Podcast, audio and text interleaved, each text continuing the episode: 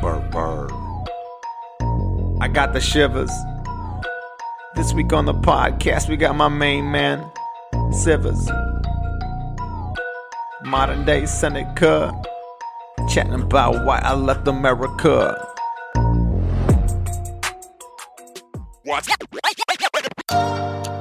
Salut. 你好。Drive Travel Drive。欢迎来到 Travel Tribe。Bienvenue au podcast de Travel Tribe. Welcome to the Travel Tribe podcast. This week on the Travel Tribe X podcast, we are joined by Derek Sivers, author, circus performer, entrepreneur, founder of CD Baby, and who I would consider a modern philosopher. We discuss his article, Why I Left America as well as explore some of the concepts of his chapter intertwined with the world in his book, How to Live, highlighting the value of travel, immersing yourself in other cultures, and my favorite, spreading your seed. Enjoy this week's episode of Travel Tribe X. Today, I wanted to bring you on the podcast because I think you have really good insights and really good perspectives. And one of the perspectives you have, uh, which I had a chance to, to read about, is kind of your view on traveling and, and living abroad. And you recently uh, wrote an article about why you left America. And so I want to start off with a little short part from your book, uh, How to Live. It begins like this How far should you travel? Look to nature's example of floating dandelion seeds and sticky burrs. Plants and trees spread their seeds as far as possible, and so should you. Spread your DNA worldwide, not just biological DNA, but the other things that make you who you are your ideas, values, and relationships. To live a full and rewarding life, intertwine yourself with the world. Move somewhere far away, plan to stay, bring no baggage, leave your expectations and certainties behind. About if you can walk us through your decision process when when you thought about leaving America for the first time. Sure. I was living in Santa Monica, California, right near the beach. And to me, Santa Monica was perfect. The weather is always perfect. The people are a nice combination of ambitious but friendly. Los Angeles has all the opportunity in the world. Uh, you can be world famous and incredibly rich if you want to be from that place. Uh, There's nothing holding you back there. It just felt like, why go anywhere else on earth? It felt like the best place on earth. But then after uh, I broke up with my girlfriend there, and suddenly I realized that I was not only was I free, but we learn when we're surprised. We learn and grow when something upends our expectations.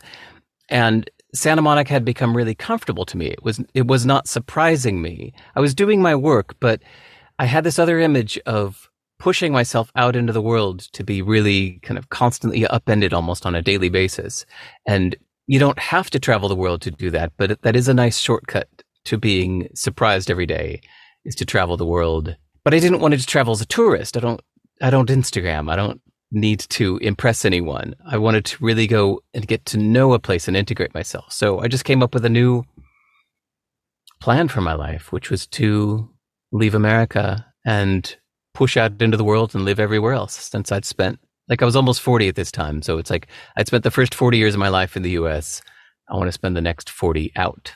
And what were some of the most memorable surprises that you stumbled upon during your time abroad? In Singapore, I spoke to a business class.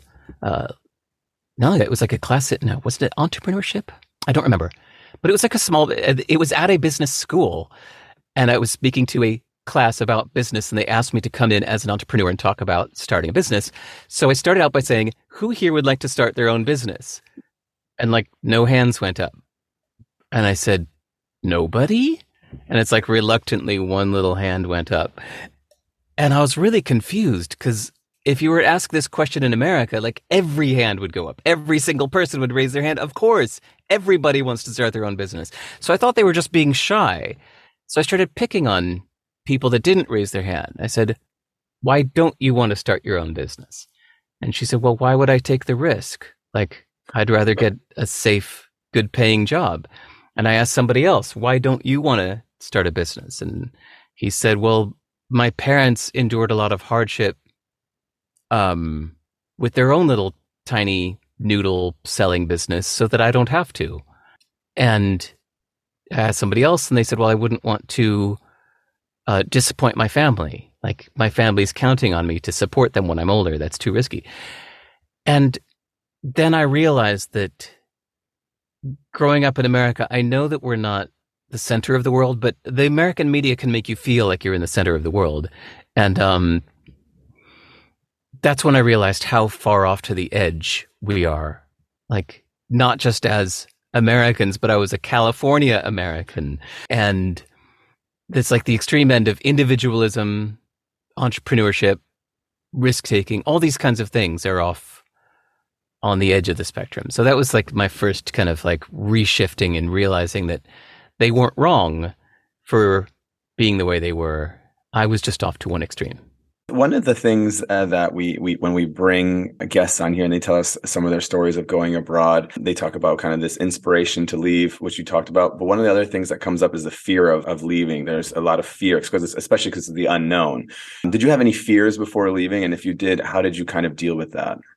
Um, in short, no, none at all. I was so ready to get out. I had no fear. That said, I did plan to start easy. When I said that my idea was to spend the next 40 years out of the US, it was like, well, let me start with England. That's as easy as can be. mm. well, I guess Canada, that doesn't even count.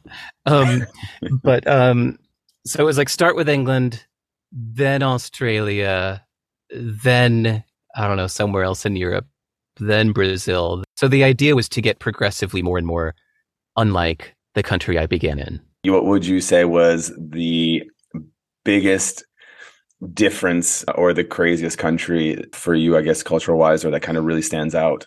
Well, Japan, obviously. um, I actually just got back from two weeks in Japan again. I've been going there many times since 1992. Um, but it's so, it's such different values it's interesting now going back with a kid. All my other times in Japan, I was uh, solo or just with another person my age. But I brought my son, who's 10 years old, and we spent two weeks there. There were so many things that he was not allowed to do. You know, that don't touch this, don't touch that, don't go there, you can't go to it, no, must not. And whereas here in New Zealand, it's so free range. So it was just interesting seeing from a day to day experience how different that was for him and how different it would be to raise a kid in Japan where just so many things are forbidden and, and children are treated children are not trusted. People are not trusted. I mean, just in general, yeah. I'd say that there's a, a culture this I felt this in Singapore too, that we don't trust you. Uh, you must do everything exactly like this because we don't trust you. Whereas here in New Zealand, people are trusted. I saw that in Iceland too. There was, the, you know, the biggest waterfall in Iceland. I think it's called Selfoss or something like that. And um, there's a path that goes right up to the waterfall. And there's hardly even a gate. There's like a, I mean, sorry, hardly even a fence. There's like a little wooden fence. But I mean, you could just easily just walk over and fall into the waterfall. Whereas if you go to Niagara Falls in the U.S., you know, there's giant barriers, you know, to prevent lawsuits or whatever. They they need to um, completely block you. So um, anyway, uh, trust is a big one that you feel on a day to day basis. But yeah, the the strangest place, of course, um, was Japan. That's not counting. I only spent a few days in Mongolia. I don't know if I could count that. Uh, yeah, I think at the cultural, the deeper cultural level, Japan is about as different as can be for now. Mm-hmm. Yeah, I had a chance to to spend some time in, in Kyoto, and uh, that was one of the f- few places that literally took my breath away. It was uh, looking at the Golden Pavilion. It's just, yeah, it's just, it was just so gorgeous, and I just loved how organized everything was. It's got a deep, deep, rich culture uh, and history. So I really like Japan. Yeah, I mean, you know, that said, I haven't been.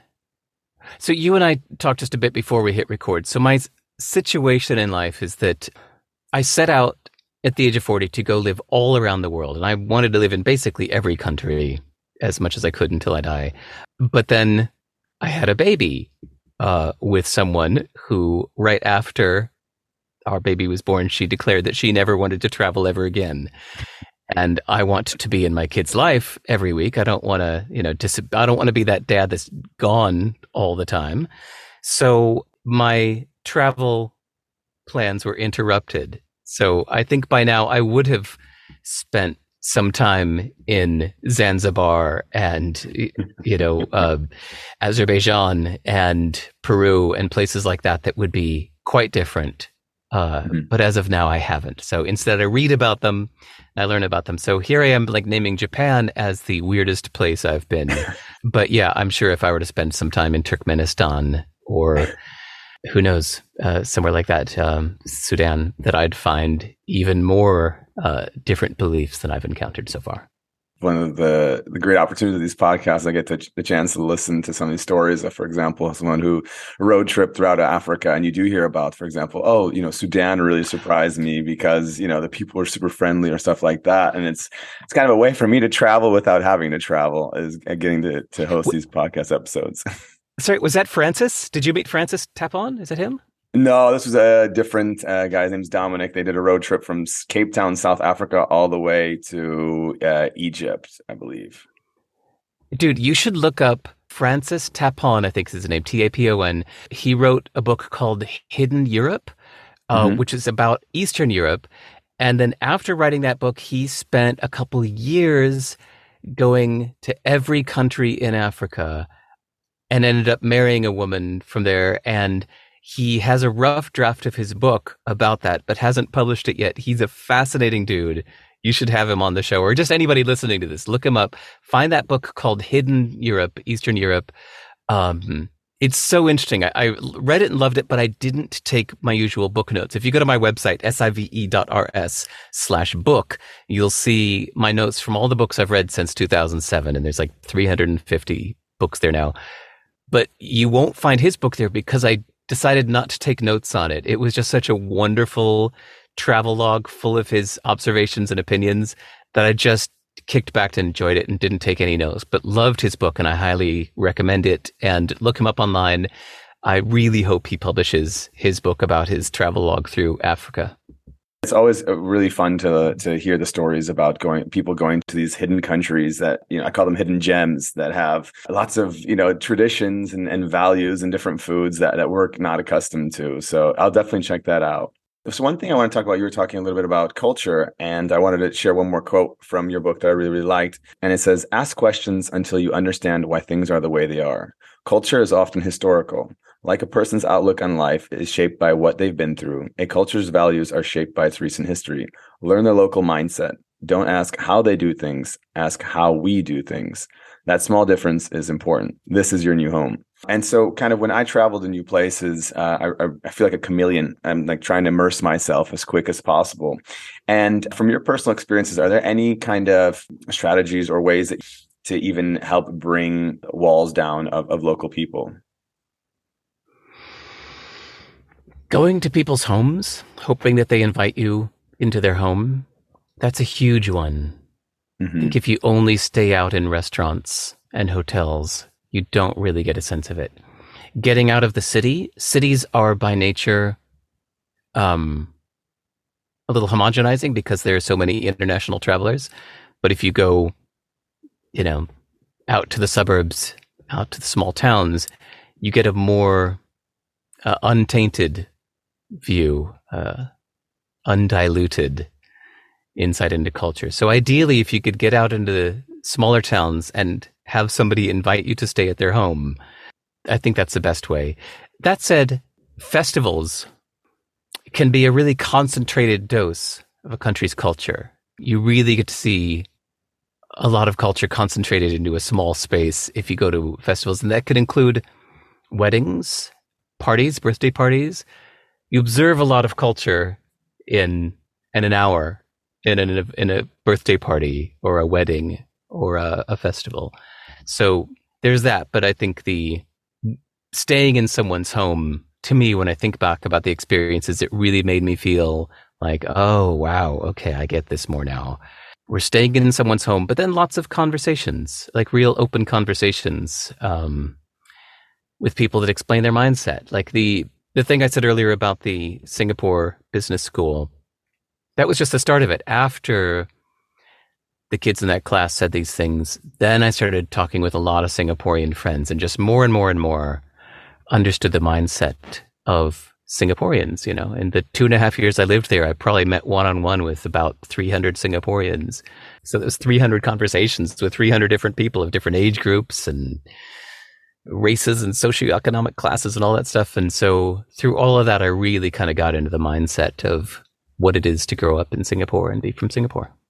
Yeah, that's that's fascinating. And uh, I was just kind of thinking when you were saying go to people's homes, like how would I go in people's homes? But we had a, a podcast uh, uh on on here. It was actually a couple, and I really like what they did. It was actually a Japanese woman and an Indian man. And what they did was they brought their local clothes and spices and foods with them. And what they wanted to do was to ride their bike from, I believe it was Thailand, all the way to Iran. And so what they do is they would ride their bike and they would find local people to stay at their houses. And what they would do is for them, they would dress up in their in their uh, authentic clothes from back home and cook them a meal uh, from from back home. So it's kind of a way for these local people, rural people nice. who never get a chance to travel. They got a taste of of you know Indian culture and Japanese culture, which they probably most likely wouldn't have gotten. And it was just very uh, heartwarming story to hear. And they said, yeah, for example, when they were in Iran, people would just constantly just invite them over to their house to, to you know, for tea or, or, or for whatever. You also kind of talk about uh, in, in, your chapter about uh, spreading your seed and kind of leaving things from you behind wherever you go.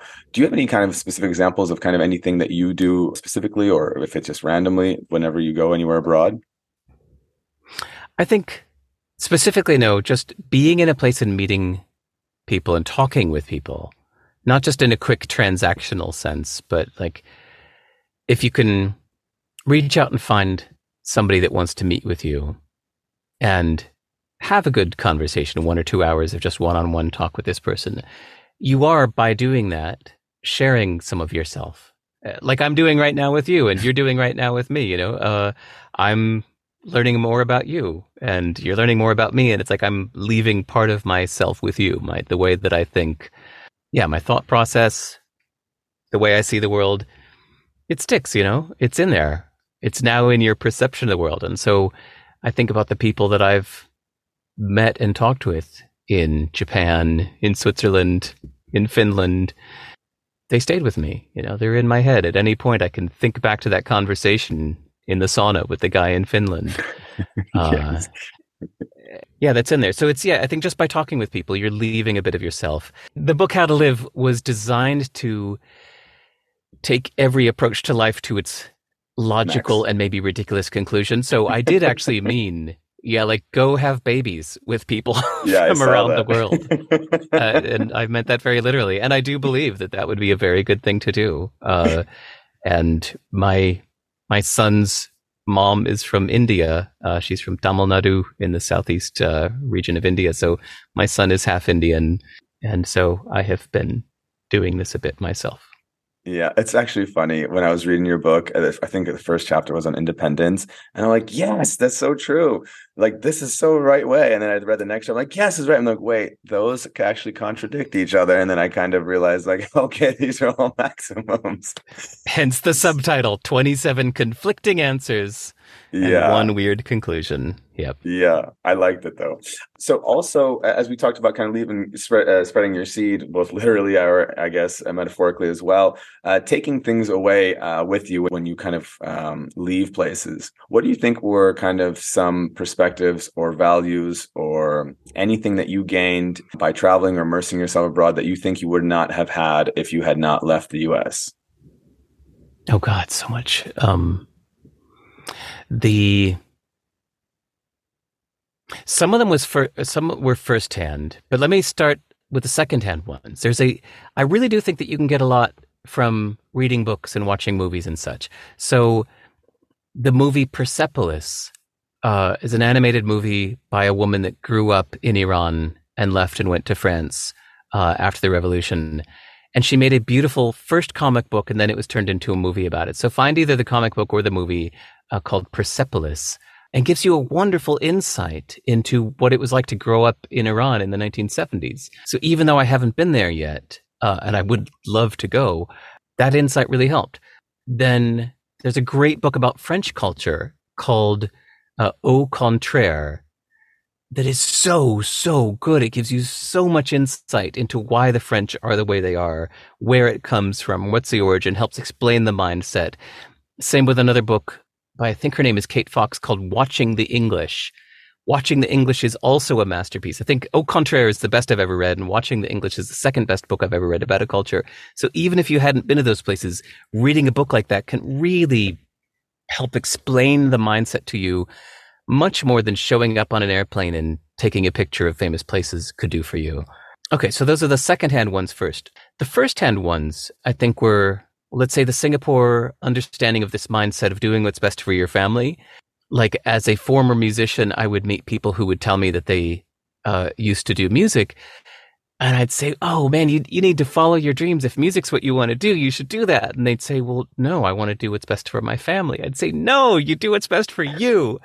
and then I realized later that that was my American individualism speaking, that in their philosophy, it's more important to do what's best for your family and maybe even your country, that's more important than what you want.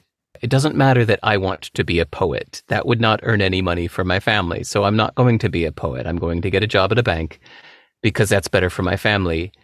And in that philosophy, that is the right thing to do.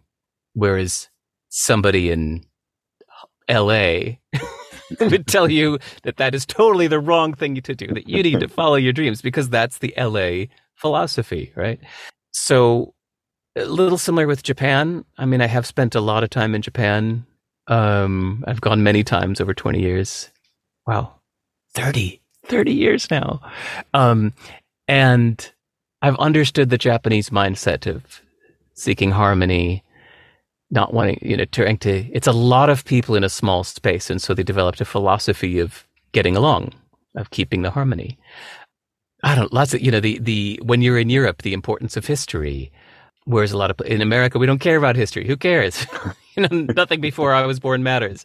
Uh, in Europe, it matters a lot, and then you start to understand why and how it shapes the whole worldview. So things like this, it's it's sometimes it's hard to put your finger on an exact thing, but you start to soak in the the mindset and ideally really understand them. Like don't alienate them as going like they're weird, you know, but uh, take it on and understand that this could have been you. You could have been born there. You could have believed these things, and and you still can one of the most influential, I guess, values that I, I, picked up on while living, especially in Korea, was was collectivism and kind of eating together as a group. Like you don't go to a restaurant, you order for yourself. You you kind of order for the whole group and you eat together. And whenever you have snacks or candy or whatever, you're always asking everyone if they want some. And I remember going home and I remember my brother pulled out Snickers bar and just bit it. And I was like offended. I was like, how dare you not ask anybody else? Mm. And I was like, before going to Korea, I would never have even thought of that. I'm like, oh, it's Snickers. Why the heck would I, you know, ruin his enjoyment? But yeah, I think those those are kind of like those shifts that happen when, when you're abroad. So usually at the end of our podcast, we have a travel tribe toss up. We just ask three rapid fire questions and maybe you can just All right. first thing comes to mind. And so the first question is which places have you gone to that took your breath away? Hmm. India. I like that. Okay.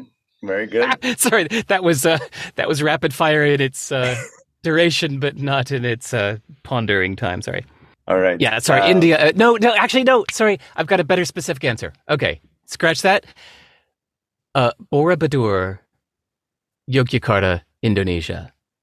Borobudur is a ancient Buddhist temple, and only if you stay at this one specific lodge that is within the grounds of Borobudur and you stay there the night before, then you have access to enter Borobudur at four in the morning before the sun comes up and be in it as the sun starts to come up.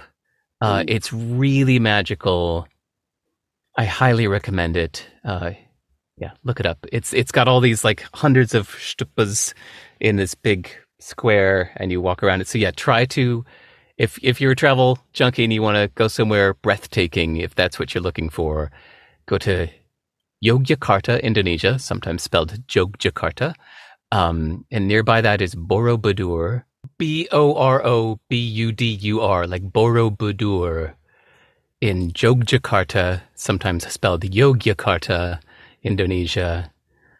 Yeah, stay, you must stay at the lodge that's inside the boundaries of the Borobudur temple so that you can go on the 4 a.m. tour, which is just so wonderful. Yeah, I think that's the only thing in my travel history that I would call breathtaking. That's that's lovely. I love that. Second question. What is the most unique or memorable food you have tried? in Japan, in uh, Kamakura, which is uh, south, uh, I had something once. I was dating a Japanese woman at the time who said, "Here, try this," and I tasted it. Was oh, oh God, what the hell? I said, "What is that?" And she goes, "Ah, it is cuttlefish soaked in its own intestines." I was like, okay, that was nasty. But uh, so that was that was gross. But a more interesting story is when I was in Iceland, right there in central Reykjavik. There was a sushi restaurant with the rotating sushi carousel where you just pick up little plates and you go, oh, that plate looks good. So I had some of this, I had some salmon, I had some tuna, I had some shrimp. And then there was this one that looked like a, a different kind of tuna, uh, like a darker tuna. I was like, oh, okay. Uh, and I ate it and it was, it was all right. It was fine. But later when I was paying, I said, so what was this one, that darker tuna? And they said, oh, that's whale. Oh my so gosh. I ate whale sushi uh, unknowingly. Interesting how they're all, all was, seafood related. yeah.